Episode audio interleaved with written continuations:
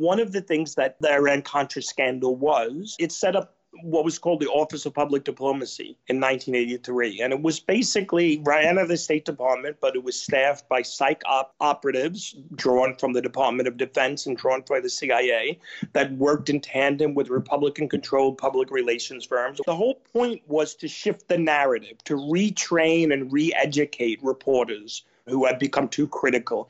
And the Office of Public Diplomacy laid out a campaign that is an unbelievably ambitious. I mean, they they they used polling firms to figure out how to frame the debate. This is when the word terrorism was was began to be substituted for communism because it was more emotional. And the Office of Public Diplomacy wrote articles and planted them in the press. So jump forward two decades later, and you have people like Sydney Embers and Jonathan Chait who are the products of that re-education.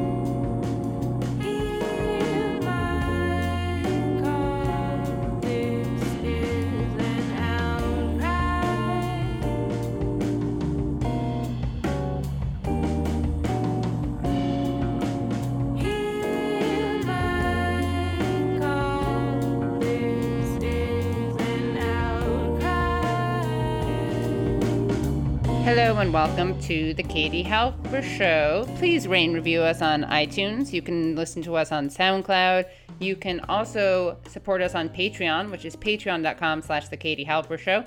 Again, that's patreon.com slash the Katie Halper Show. Now, in exchange for a certain level of Patreon support, you get bonus episodes, entire extended interviews, entire interviews that stand on their own.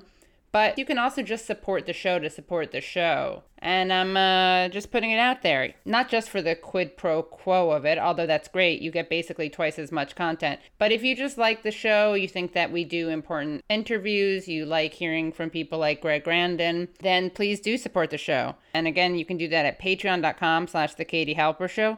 Again, that's patreon.com slash the Katie Halper Show.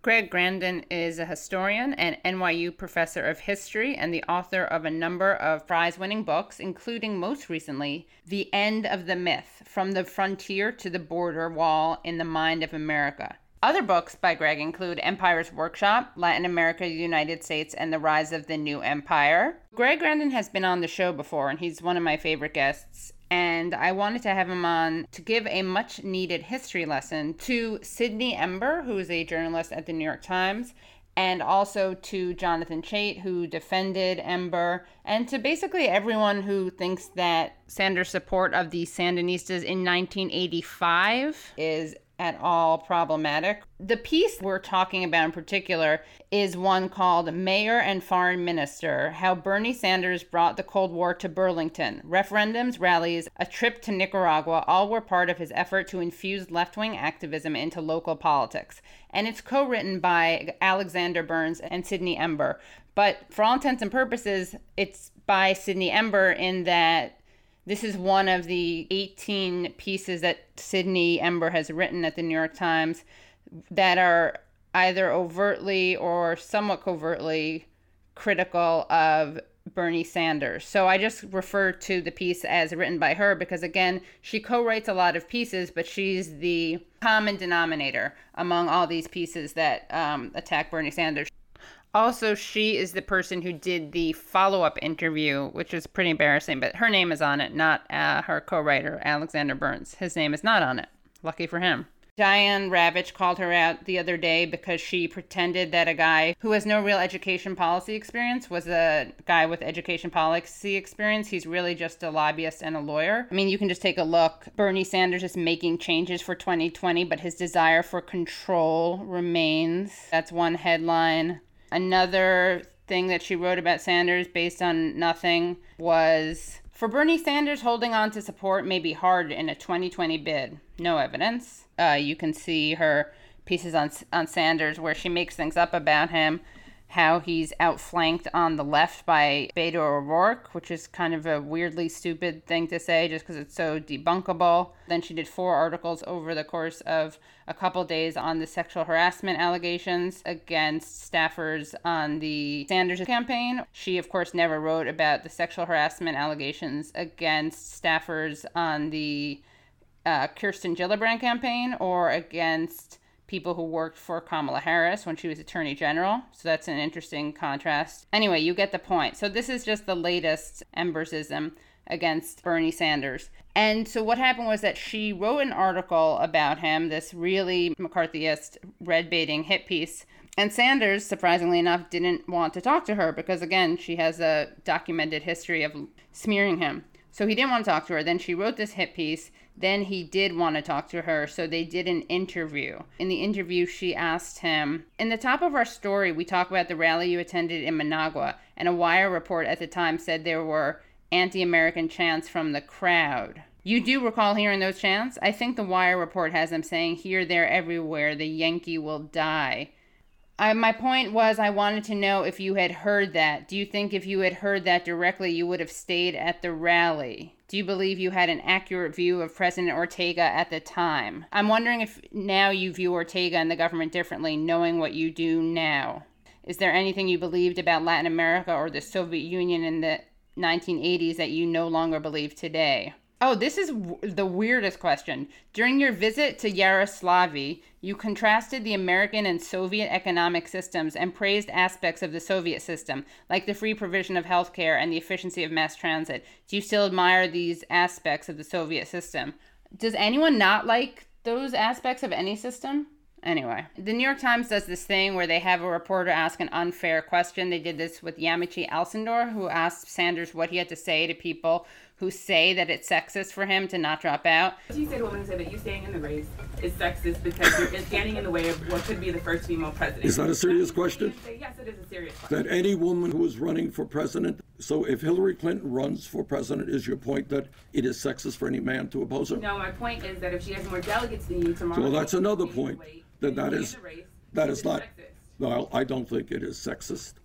So they do this. This is they have a pattern of doing this. They ask a loaded, unfair, leading question. Sanders bristles, as is understandable, and then the media makes the story about how Sanders is mean or crotchety or bad at answering questions, as opposed to the real story being about how the media likes to pick on Sanders. To be fair, Bernie Sanders did say this was not about Ortega. Do you understand? I don't know if you do or not. Do you know that the United States overthrew the government of Chile way back? Do you happen to know that? Do you? I'm asking you a simple question.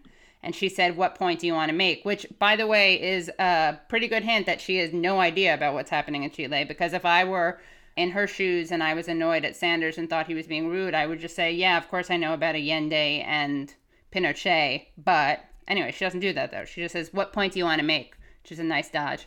And he says, My point is that fascism developed in Chile. As a result of that, the United States overthrew the government of Guatemala. A democratically elected government overthrew the government of Brazil. I strongly oppose U.S. policy which overthrows governments, especially democratically elected governments around the world. So the issue is not so much Nicaragua, the government of Nicaragua.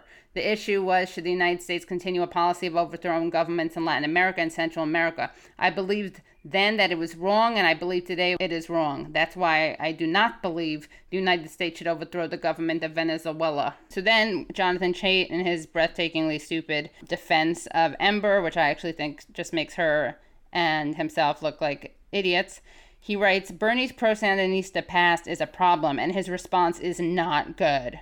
A week ago, the New York Times reported on Bernie Sanders' 1980s vintage foreign policy stance, which at times crossed over from mere opposition to American policy to outright support for communist governments. Sanders initially refused to speak the re- with the reporters, but after the article appeared, he called one of them and gave an extremely crusty interview. What the hell is crusty?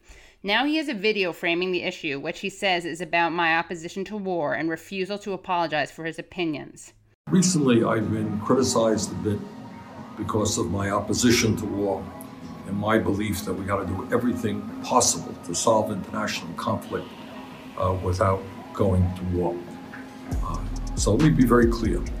I make no apologies to anybody. Uh, that when I was a young man, before I was elected to anything, uh, I opposed the war in Vietnam, and I know what that war did to my generation. And when I was a member of the House, I helped lead the effort uh, against the war in Iraq uh, because I knew that Cheney and Bush and these other folks were lying about weapons of mass destruction. I'm opposed to giving the president a blank check to launch a unilateral invasion and occupation of Iraq and why I will vote against this resolution. And that war and that vote was the worst foreign policy blunder uh, in the modern history of the United States. And as a senator, I'm proud that I helped for the first time in 45 years to utilize the War Powers Act to get the United States out of an unauthorized war uh, in Yemen. Unfortunately, after passing in the House and the Senate, Trump vetoed that legislation. And I'll tell you something that right now, I'm going to do everything that I can uh, to prevent a war with Iran. Because if you think that the war in Iraq was a disaster, my guess is that the war in Iran would be even worse. So let's work together and prevent that war. If people want to criticize me for that, go for it. That's okay. I don't apologize to anybody. Thank you. Jonathan Chait, he writes Any politician is going to frame issues selectively, but Sanders is presenting a spin on the controversy so selective it completely fails to convey any of the points relevant to the controversy. During the 1980s, the Reagan administration was giving military aid to the Contras, a right wing guerrilla insurgency attacking the Nicaraguan government. Most Democrats opposed aiding the Contras while still deploring the communist Nicaragua government. The Times shows that Sanders went well beyond mere opposition to funding the war. He wrote to Sandinista leaders that American news media had not reflected fairly the goals and accomplishments of your administration. On a visit to the country, he attended a Sandinista celebration at which the crowd chanted, Here, there, everywhere, the Yankee will die, and complained that American reporters ignored the truth quote unquote, the truth about Nicaragua's government, telling a CBS reporter, you are worms, end quote. So it's because of that that uh, Chait says this is all highly relevant to his presidential campaign and not only sheds light on his foreign policy thinking, but also illustrates the sorts of attacks Sanders would face in a general election if nominated. Given that he identifies as a democratic socialist and promises radical change, his defensive comments about a communist regime would help Republicans paint him in the most extreme light. Well, Jonathan, you are really giving them a leg up, aren't you, by doing the work ahead of time? I can't stand this guy. He's so dishonest. Just stop pretending that you're doing this for pragmatic reasons and you want to protect him and the Democrats from unfair Republican attacks. You're doing those Republican attacks. I mean, you already, you don't even, I don't know if you don't realize it. I, I we can't play this game. It requires too much. Chait is such an idiot. Chait is such a reactionary idiot. He doesn't even realize that there's something problematic about expecting that Sanders would just hate a communist regime. Of course, he calls it a communist regime, by the way. It's another hint.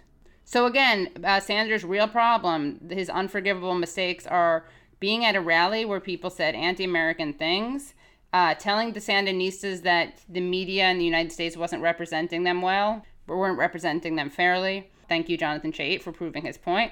And also, or saying that American report, the American media were worms. Again, thank you, Chait, for proving him right. And of course, Sydney Embers, the victim. He berated the reporter, Sydney Ember, with insinuations that she lacks a basic factual understanding of the issues, but she does seem to lack that. Ember is asking a pertinent factual question. Did Sanders hear the Yankees will die chant? His response to the question is to insist she is unaware of major historical events in the region. So, for the sake of Chait, Ember, the New York Times, Chuck Todd. All right, I want to move to some foreign policy. There's New York Times uh, uh, spent a lot of time talking about your trips to, to Central America. I know you, you got uh, pretty worked up about those things. I think the larger question, well, and I, I, let, me, let me just frame the question this way. The larger yeah. question is going to be if you're the nominee, whether you like it or not, the right's going to basically hammer and sickle you to death. How do you prevent it? Well, I, I don't mind the right wing doing it, but I, I understand they will do it. I don't want the media to do it for the sake of Chait, Ember, the New York Times, Chuck Todd, everyone else who's doesn't seem to understand Latin American history or politics, I speak to Greg Grandin, and also I cut in some audio from a news report, and that is from West 57th, which is a CBS show, and the correspondent on the episode that I play is Jane Wallace. So excited to have Greg Grandin on to talk about this work of performance art, unintentional performance art. That is uh, an article written by Sydney Ember. And Sydney Ember, by the way, her dad, her father-in-law is um, CEO at Bain. Oh. and she used to work at at BlackRock uh, investment firm. And so I thought we could go over the article and the interview. We don't have to read all of it, obviously, for for like the sake of your well-being. I wouldn't want to subject you to that. So for Daniel Ortega, the president of Nicaragua, the summer of 1985 was to be a moment of extraordinary triumph. In July, on the sixth anniversary of the Sandinista Revolution, Mr. Ortega would address a crowd of hundreds of thousands with a message of defiance for his political nemesis Ronald Reagan and the Contra militias waging war on him with support from Washington. Amid the festivities, Mr. Ortega would also meet with the mayor of Burlington, Vermont, Bernie Sanders, then 43, who journeyed for 14 hours to reach Nicaragua. Aspects of the trip might have unsettled another visitor. A reporter who traveled with Mr. Sanders wrote of strict limits on the taking of photographs. At the university celebration, a wire report described a chant rising up Here, there, everywhere, the Yankee will die. If Mr. Sanders harbored unease about the Sandinistas, he did not dwell on it. After many years of economic and political domination, Nicaragua is determined not to be a banana republic anymore, and it's free to make its own decisions, Mr. Sanders declared, according to a Nicaraguan newspaper and Nuevo Diario, Nice. quoting him in Spanish. Is this a crime? She says, um, a New York Times review of Mr. Sanders' mayoral papers, including hundreds of speeches, handwritten notes, letters, political pamphlets, and domestic and foreign newspapers clippings from a period spanning nearly a decade revealed that from his earliest days in office, Mr. Sanders aimed to execute his own foreign policy, repudiating Mr. Reagan's approach of aggressively backing anti-communist governments and resistance forces. Reagan came to came to office in 1980, committed to to rolling back what he what he just he and his he and his um, supporters understood to be a wave a socialist wave in Central America, and he and um, and he ratcheted up military support to the death squads in El Salvador, death squads in Guatemala, and the Contras in Nicaragua. Um, I, I, what, what wasn't mentioned in that article, I mean, Daniel Ortega might have been, you know, it should have been a triumphal moment for him in that quote, but he was just elected in an, in an election that was universally understood to be fair and above board. Right. So that's what's interesting. She, I think, maybe forgot that something bad was supposed to happen. like, it's very ominous sounding, right? The summer of 1985 was to be a moment of extraordinary triumph. But then nothing bad happens that she refers to. Except for maybe that Bernie comes. Does she think it's not fun to hang out with Bernie? well, it was a bad it was a bad year for the war. I mean, the Contras were you know, the organized remnants of Somoza's National Guard, Somoza being the dictator that was overthrown in 1979.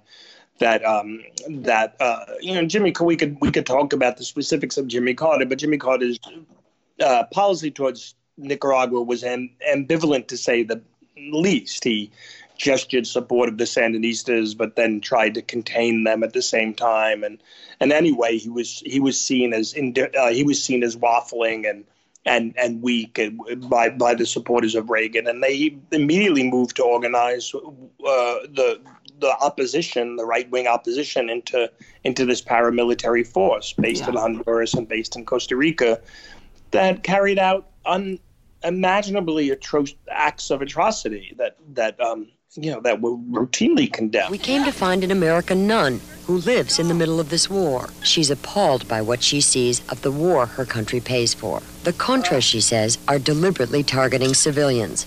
Gregorio Davila was orphaned by them. Family was murdered by the Contra in November when the baby was six days old. The parents were murdered? Yes. Other members of the family as well? Uh, a brother of the mother, his girlfriend, the four-year-old brother of this baby. Contra attacked about 20 of them in one night. Gregorio's sister, Guadalupe, witnessed the attack. Did they shoot them? Los tiraron. Sí. Y a mi papá degollado. They slit his throat. How about your mother? ¿Qué le hicieron a tu mamá? La mataron y después la desnudaron. They killed her and then they took her clothes off. Después le, le quemaron la ropa y, y le pelaron la cara. They burned her clothes and then they peeled off her face. They they they were out and out terrorists and they used terror as a as a political tactic. The tactics are what we call terrorist tactics. They are not military tactics. Edgar Chamorro was one of the top political leaders of the Contra group FDN. He was fired last November, the FDN says, for incompetence. Sometimes terror is very productive. Terror makes people to give in, to, to not, not, not to fight. You know, they end up by accepting the Contra because they fear them. The idea wasn't necessarily to overthrow the Sandinistas because they didn't think that was possible, but certainly to um, do two things: one, destabilize them, and two, make them act in the way that their oppos- opponents believe, you know, said that they were, right? Because to, how do you respond to a to a, a war financed by the most powerful nation in world history, um, other than by having to crack down on civil liberties? I mean, Right. the horror of having limits placed on what photos were taken. Right, right. Yeah, how does that compare to Christina Diaz, when she was left for dead after an attack in Father Feltz's parish. A girl of 11 years old who was visiting her uncle. That was her crime. And her uncle, in some way, was a member of a Sandinista support committee. After they burned his house and killed several of the members of his household, a fellow shot at her from horseback first and missed and told somebody else to, to shoot her. You got shot four times? Te balearon cuatro veces. Sí, y ahí me dijeron que me embrocara. They told her to lay down face down. En On el the ground? En el suelo, sí. Y después me tiraron. And then they shot her. I mean, here's the thing. Here's the thing. Anybody who was paying attention to Nicaragua in the in the mid 1980s, who had any decency whatever, would have been opposed to what Reagan was doing. The Contras weren't incidental; they were the centerpiece of this move by movement conservatives to to to destabilize and and and and and turn into the authoritarian caricature, the, uh, the Sandinistas into the authoritarian caricature that they said they were. The Contras were remnants of, of Somoza's National Guard. They were brutal. They were organized by the CIA. They were aided by a whole panoply of, of, of private right wing organizations that that was all part of the scandal that was Iran Contra. And they were responsible for something like 50,000 deaths. And they, they, they specifically targeted all of the symbols of Sandinista. San- You know, Sandinistas won a revolution. They were trying to establish sovereignty in the hinterland of a country. They set up health clinics. They set up, you know, uh, uh, they they were trying to create electrical plants. They set up schools, and those were the those were specifically the targets that were that were destroyed by the Contras. Uh, and and any any kind of you know literate the literacy workers, the the engineers, anybody who was who was involved in trying to create the new Nicaraguan nation were targeted by the Contras. Pedro and Felix Espinales used to live in a farming cooperative that doesn't exist anymore. It was wiped out by the Contras last year. 35 people were killed, half of those women and children. Some of the men, including their father, were members of the local militia. The twins survived the killing that left their father and friends dead in a ditch. De ahí acabaron de matar unos niños que habían quedado solo tirados. Then they finished off a couple of kids that were just wounded. They finished them off, they killed them. Yes. In front of you kids? En frente de ustedes lo mataron. Sí. What happened to your daddy? What happened le to your hicieron daddy? a su papá? Le pelaron el pellejo de la cara y de los pies. They pulled off the skin off his face and his feet. Contras carried out a policy of torture and rape and scorched earth.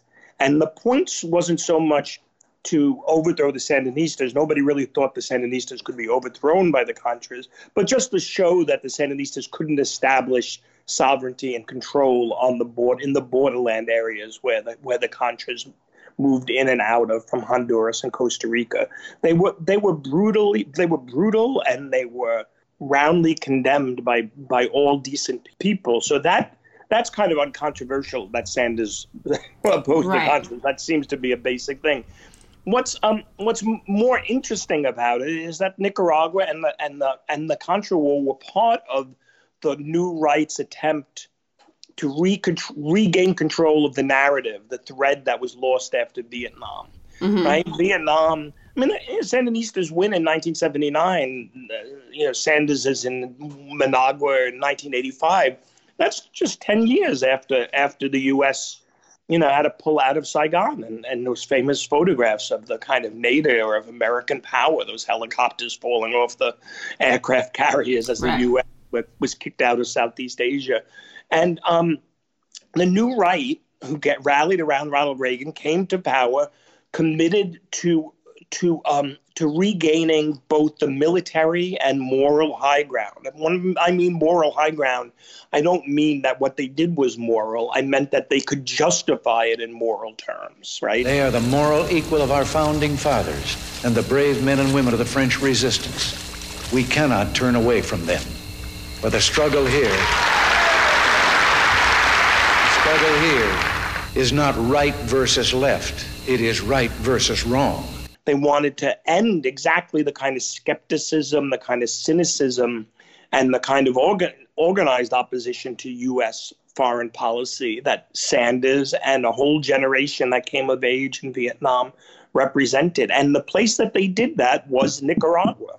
And um, and one of the things that that I, uh, the Iran Contra scandal was that is less not really talked about aside from selling the high tech mil- missiles to, uh, to, Islam- to Islamic Iran and diverting the money to the Contras. But much of the Contras funding came from the cocaine trade.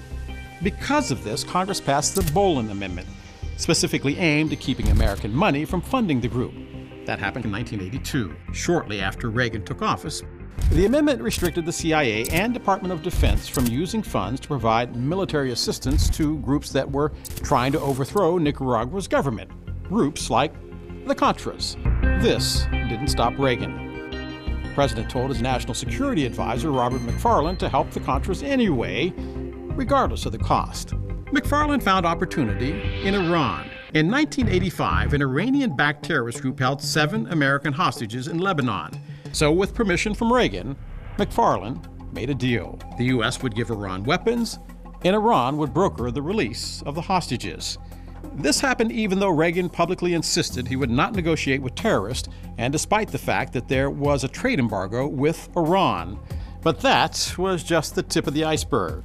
The deal with Iran didn't just secretly secure the release of the hostages in exchange for weapons, there was money involved. While $30 million had been allocated for the weapons, the CIA funneled a portion of that money to the Contras in Nicaragua. Only 12 million of the $30 million actually went toward weapons for Iran.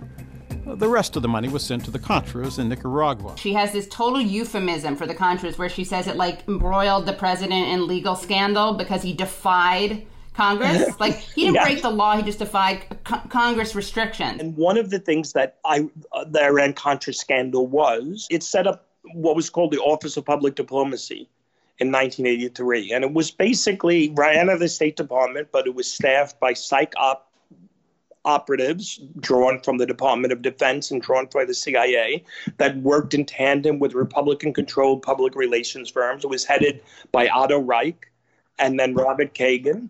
And the whole point of it, the whole point was to shift the narrative, to retrain and re educate reporters who had gone off the reservation. Who had become too critical, and not just reporters, but a, a public that, that even if you weren't actively opposed to U.S. foreign policy, you kind of believed the worst of the U.S. And the Office of Public Diplomacy laid out a campaign. I talk about it in Empire's workshop. That is an unbelievably ambitious. I mean, they they they used polling firms to figure out how to frame the debate. This is when the word terrorism was was began to be substituted for communism because it was more emotional and easier. This is when the word um, when anti-Semitism as a as a charge for U.S. enemies began to be just because it polled well, and and and the Office of Public Diplomacy wrote articles and planted them in the press. So jump forward, whatever, how many, you know, two, uh, two decades later, and you have people like Sydney Embers and Jonathan Chait who are the products of that re-education. They right. don't. They don't have to be induced to do it or tricked. Right. Well, you know, Greg, you're going to be really happy because guess who? Um, Ember. Uh, guess who Sydney Ember cites? Do you yeah. know this? She actually, yeah, she she cited Otto Reich, yeah. a very fair and balanced source. Otto Reich, a former special envoy for Latin America, who helped oversee Nicaragua policy for the Reagan administration, said that by the middle of the 1980s, a politician like Mr. Sanders should have known better than to fawn over Mr. Ortega. By the way, fawn is her word. So he says should have known better. That's his quote than to fawn over Mr. Ortega. Mr. Reich noted that prominent liberals like John F. Kerry, then a senator from Massachusetts, had met with Ortega, Mr. Ortega in Nicaragua, but had not actually celebrated him. And then she quotes Reich as saying, He has, by virtue of these travels and associations, joined up with some of the most repressive regimes in the world. Yeah. Otto Reich wasn't just, an, he was an envoy for Latin America during George W. Bush under Ronald Reagan, what he was was the head of the Office of Public Diplomacy, which was one of the most de- uh, corrupting and degrading instrument of U.S. democracy one could imagine. It was basically it's against the law actually to run psychological operations against U.S. citizens, and this uh, it's in the national security directive and all of and, right. a series of laws. This figured out ways to circumvent them. Uh, and it and it, and uh, it it, it, it targeted the press. It targeted um, uh, uh, organizations like CISPES. It it made it raised the it raised the cost of reporting critically on El Salvador. And uh, they, they uh, as I mentioned earlier, they, they, they used polling firms to figure out how to frame the debate in the simplest possible terms. Look, the vast majority of people didn't know who we were supporting in Nicaragua, who we were supporting in El Salvador. You know, we were supporting the government in El Salvador, the, con- the right, there was a, yeah. in Nicaragua. Most people didn't know that.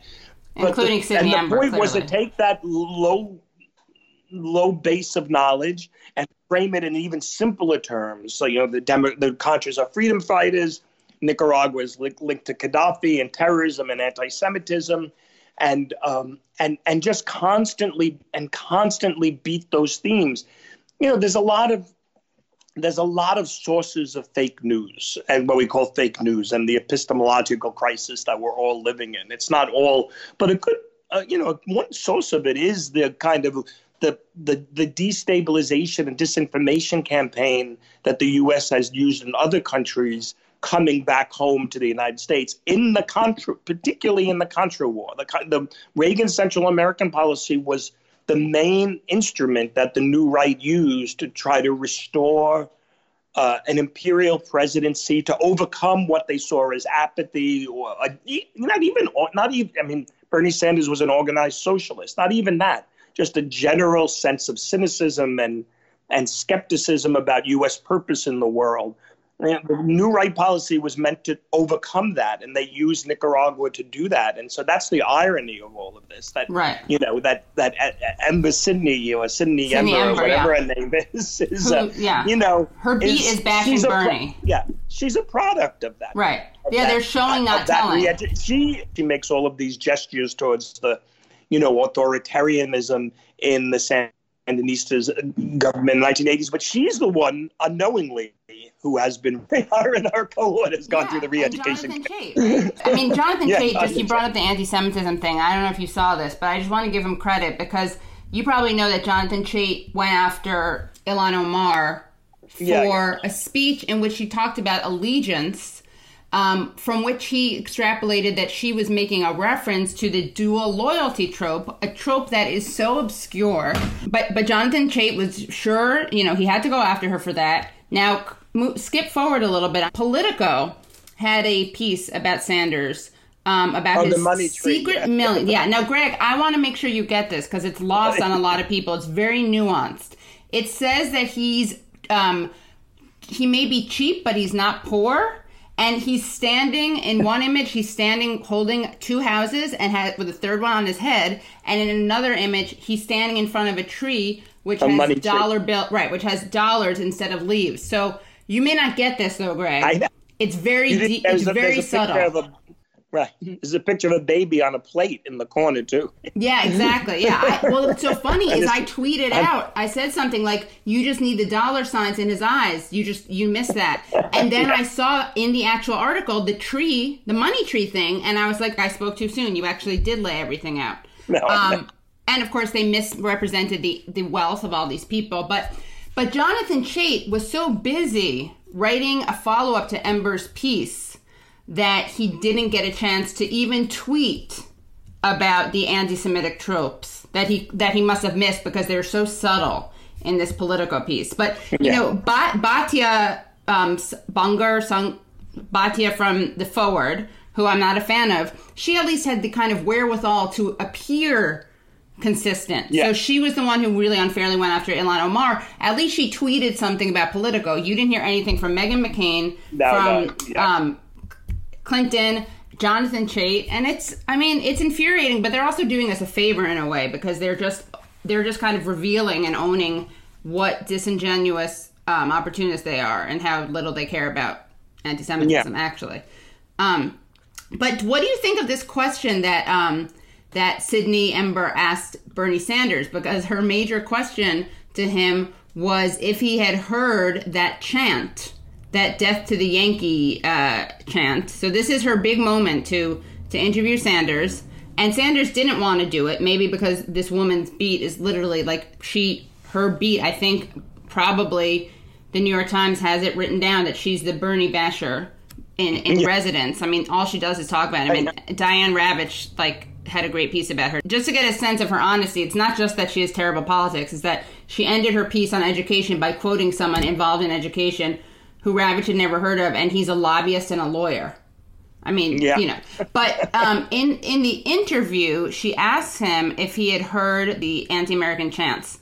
Um, and if he would have stayed there if he had heard it. And then, of course, Sanders gets upset and asks her, you know, says uh, he doesn't know if she knows what she's talking about. And then everyone said she was just doing her job, which is true if her job is, you know, smearing Sanders and being a source of disinformation. But what do you think of that question? you know, it's a setup question. I don't, you know, again, going back to equivalence, it's like sticks and stones may break my bones, but things will never hurt me. It's like AK, the AK 47s and the flamethrowers and the grenades and the landmines we provided to, we provided the Contras will, will, will, you know, will kill, uh, you know, all the village children. But, but yeah. like, I mean, it's interesting because Ember, again, she doesn't. She she describes the Contras as a legal scandal, um, and she says that there were that that Reagan continued to support them even as like news of atro- uh, even.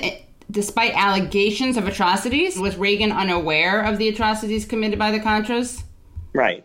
No, look, to go back to the point that I made earlier, the, how the Office of Public Diplomacy figured out ways to um, to to frame the debate, to muddy the waters, right? To introduce doubt, to frame the argument. I mean, she really is just a product of that of the Office of Public Diplomacy.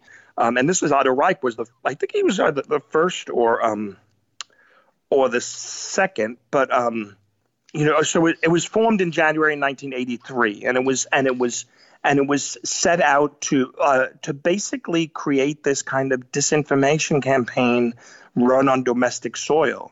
Um, it was uh, it contracted adver- Republican associated advertising firms to kind of frame the debate.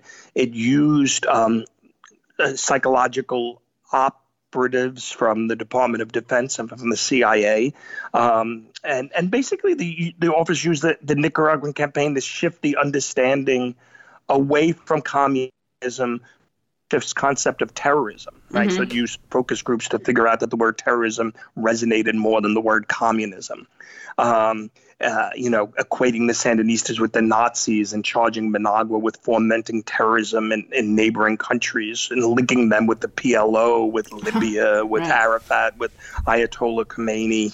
Um, you know, it really was just a a a, a, a, a, um, a way of of uh, figuring out how to how to frame the debate about foreign policy in a more State Department favorable way. While And supporting it terrorists, seems right? like- yeah, and it seems like it seems like um, you know the reduction of foreign policy to a series of very emotionally laden talking points, and that link the Sandinistas to any number of world evils. You know, began to be pushed by the Office of Public Diplomacy in coordination with U.S. politicians, and then they would write op-eds and publish them under people's names, a Zbigniew Brzezinski, you know, and, and, and you know, and and and and just get them published. You know, on in Empire's Workshop, I have a list of um, of like uh, you know, over two month period, and exactly in 1985.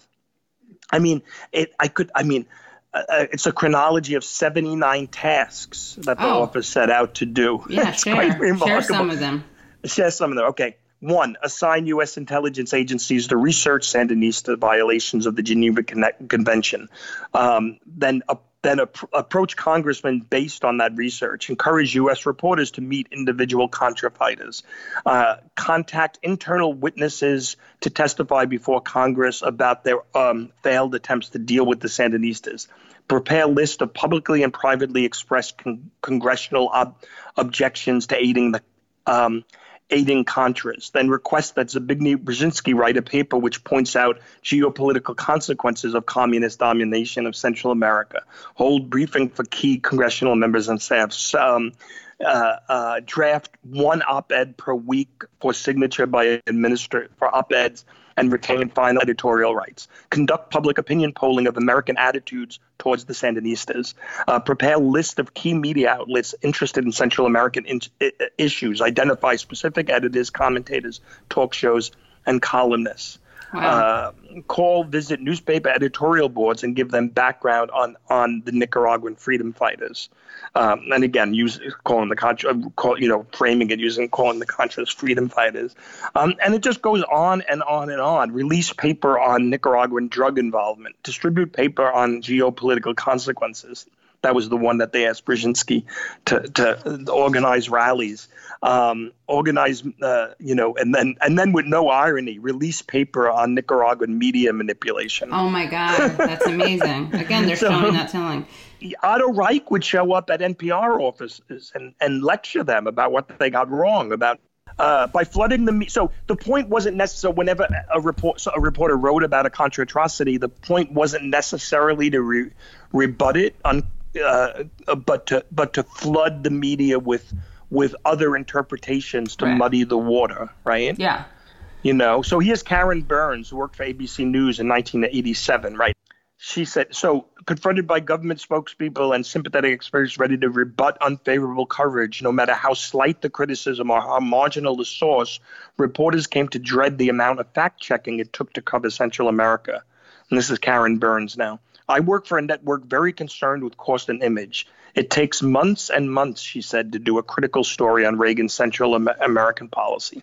Spending that much prep time on a story that would take up only five minutes of airtime it was not a way to be successful. So you know, she would just the point was that she just covers something else. Right. Um, you right. know, so a headache. So, yeah. So so Reich so Reich um would uh would personally tour NPR studios and he'd let them know that that the Office of Public Diplomacy had contracted quote a special consultant service to listen to all NPR programs on Central America which the which NPR understood to be you know basically a threat of, of defunding to be right. defunding.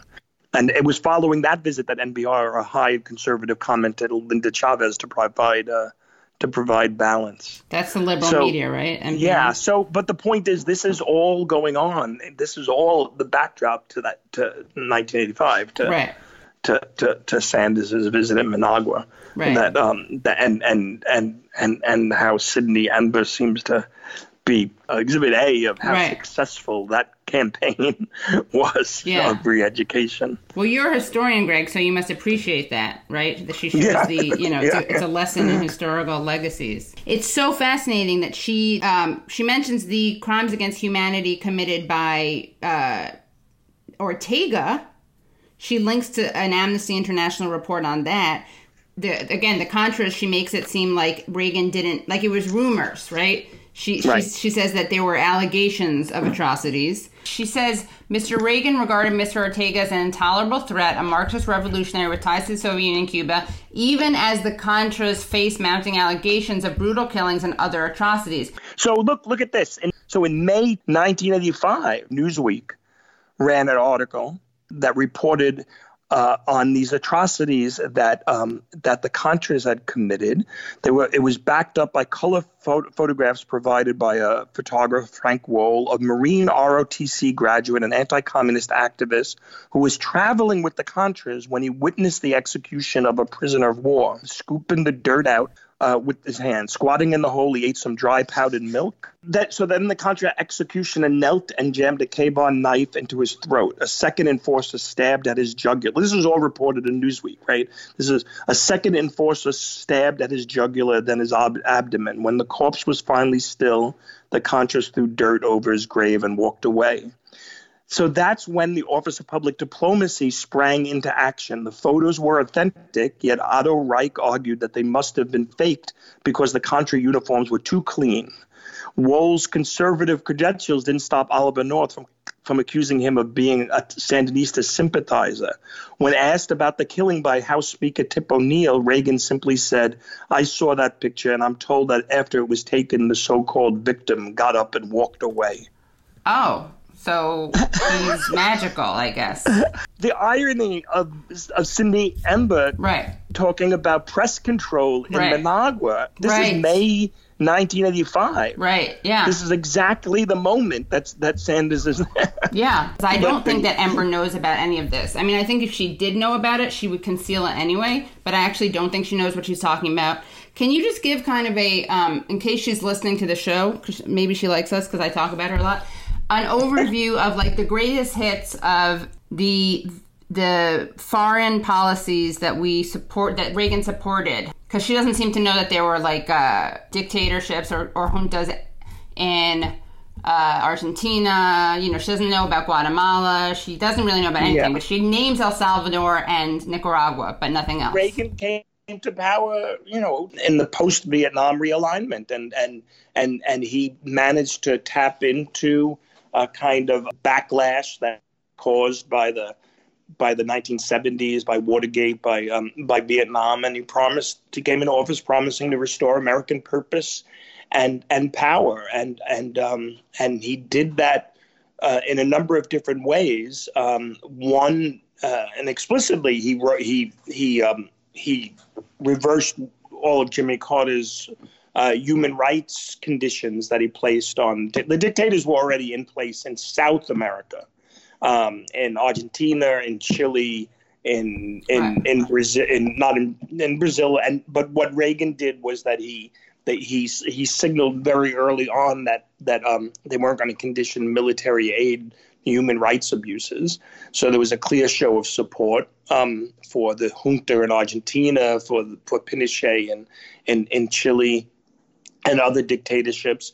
But really, it was in Central America where there were the Sandinistas had just won in, in mid 1979, in July 1979. They overthrew a dictatorship, the Somoza dictatorship, and um, and there were left wing insurgencies in Guatemala and in El Salvador. And and Central America is important largely because many people at the time had a, were hard pressed to say re- why Reagan was so obsessed with Central America, why he was willing to call rapists and torturers and murderers the moral equivalent of our founding fathers, why he was willing to ratchet up. Well, maybe he was really being woke and critiquing the Yes. um, rape Yes, culture maybe that was a- incorporated into Yeah, the founding. Of, you know, know. He was yeah, just highlighting the moral bankruptcy of our slave, slaveocracy. Yeah. yeah. why he was willing to spend millions of dollars to defend, uh, uh, you know, support death squads in El Salvador, to to publicly embrace Rios Montt, who in, in Guatemala was was launching a,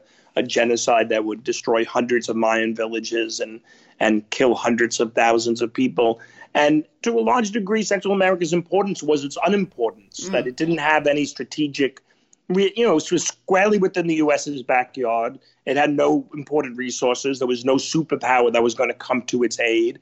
So, in all of the other areas of the world where Reagan talked tough, he had to act with a degree of moderation. The Soviet Union still existed. The Middle East was volatile. I mean, he pulled out troops from Beirut. The one place, though, that he could actually give to movement conservatives and let them run wild was Central America. And, and that's why El Salvador, Guatemala, and Nicaragua is so important. He gave them, he gave the region to, you know, and there were different currents that go into the new right. There's the, there was the, the, the Christian new right who was beca- the Pentecostals who were becoming increasingly involved in foreign policy and interested in world affairs as part of their prophetic understanding of how history Right. was unfolding. There was the Vietnam vets like Ollie North who were radicalized to the right as a result of Vietnam. There was all of the paramilitary soldier of fortune types who had become demobilized after Watergate in Vietnam because of Congress had taken away all of their covert ops.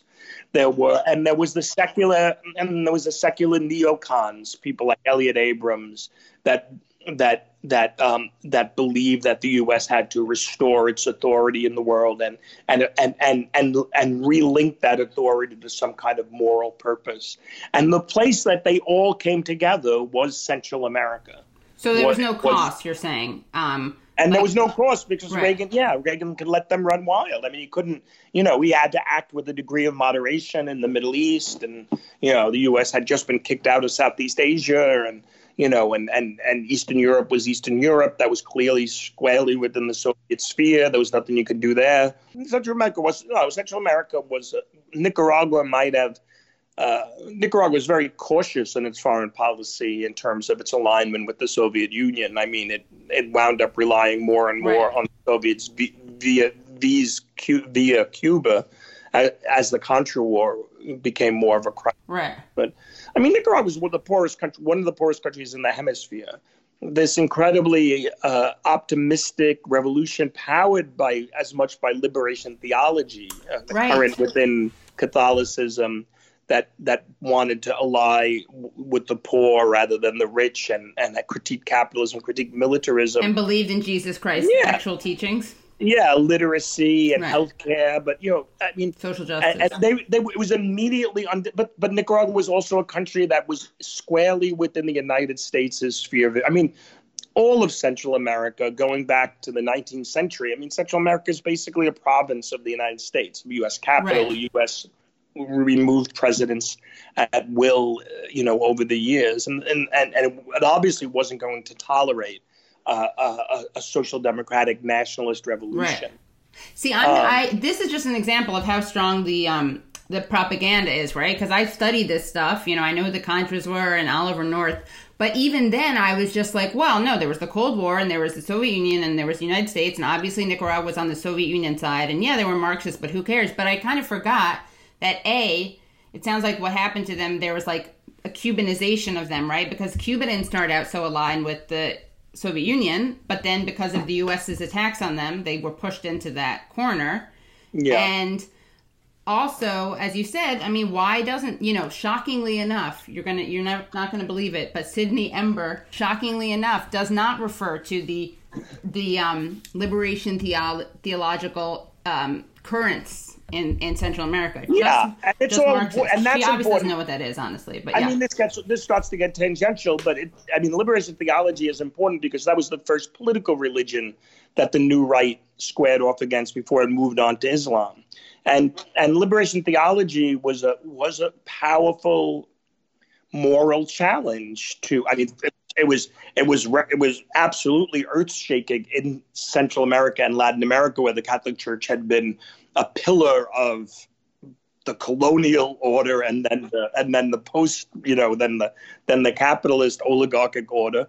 And and to have um, to have this moral and theological upheaval within the Catholic Church in which in which uh, in providing theological justification for opposition and resistance um, and so a lot of the but it's not tangential i feel like because it's actually no no I, mean, I, just it's not tangential at all right. it, but it's so present it's a its absence is is remarkable right? Yeah its absence is remarkable yeah. doesn't come into any of the framing of what was happening. And of course yeah. one of the people was killed who was killed was romero oscar romero right? So yeah. but i mean I, i'm just embarrassed honestly to be totally stream of consciousness ish um, I'm kind of embarrassed because I realize, like, to be fair, there's so many, so many examples of media malpractice in this piece, but I kind of forgot that one of the big things that that one of Ember's crimes was that she totally didn't even bother mentioning liberation theology. I mean, there's not yeah. a single in the mention 1980s, The 1980s, uh, Sanders was obviously part of a right. of a of an org, of of of an org, of a of a post Vietnam left that had multiple currents, St. Freeze, right. the civil rights right. movement, the anti-Vietnam War movement, which had found you know saw in Central America a continuation of the struggle, and anybody who you know anybody who who who has even a, who should have a curse passing knowledge of the history of the United States should know this about the left in the 1980s. But was it you know and and you know and it dissipates a bit in the 1990s, both as that generation moves on and and and and as neoliberalism kind of changes the terms of of of politics. But Sanders does, you know, Sanders represents that that history in a very in a in a very proud way. In other words, it's not just Marxist opposition to Yeah, yeah, to you know death squads. There's a lot Yeah, of it. yeah, of yeah, course. that's what. Yeah, and wh- and what about? uh I mean, what what do you say to people who say stuff like, "Well, you know, Ortega has done some bad stuff now, and he did some bad stuff then." I mean, that's what she tries to do, Ember. Can you kind of shed light on the false equivalence of that? Oh well, there's no comparison. I mean, well, at the time, the yes, the Sandinista government took measures in order. I mean, they were fighting the largest, most powerful empire in world history that was fighting. You know that that um and and uh, and yes, they they you know they they um particularly in the east in the eastern part of the country in the Mosquito Coast region, they they they did take measures that were you know in retrospect hard to defend except in the context of war. Right. but, you know but it was a war that was forced on them. Right. In terms of daniel ortega now i mean i think that's a long history and and there are plenty of people who have broke with the current iteration of the sandinistas and and and daniel ortega who would not uh, in in any way repudiate the Sandinista revolution itself, particularly in 1985. For, for Nicaragua, this was a war that was forced on them. It was, you know, they had no cho- they had no choice but either capitulate or fight back. And when and and and for the United States, it was totally a war of choice, uh, uh, uh, um, which the U.S. decided that it was going to bring the full weight of its of its of its power down on the poorest one of the poorest countries in the hemisphere. Another interesting thing is that she says now, as, as Sanders competes for the Democratic presidential nomination, Mr. Sanders' profound skepticism of American power appears to set him apart from other major candidates who have pledged to restore the country's traditionally assertive global role. I don't know what she means. She means by restoring it. I didn't know it went away. Um, she mentions the um, invasion of Grenada, and you know what she links to is um, is an article that the New York Times published in the 80s that was a summary of the government's reasons for it. like you can't you can't make it up. Yeah, yeah, no, it's really just just remarkable. Yeah. It could be continued the conversation. Yeah, definitely, and I wanna- always fun. Yeah, yeah, and I want to have you on to talk about the book too, which is really great. Okay, great. Thanks so much. Oh, I'll well, talk to you wait, one more thing I just have to do in full disclosure. Um, I have to say that, you know, you and Sanders both have similar accents. And you both do the R at the end when there is no R, like I dear. And and and I take and you take And you it take away it off, when yeah. there is one. Right. So I have Yeah. to, we have to disclose that, you know, for, for uh, full transparency. so people can decide whether or not your support of him is tribalist or not. Um, I gotta go tend. I gotta go tend to my money tree. nice. Yeah. Thank you. Okay. Thanks, All right. Bye, Greg.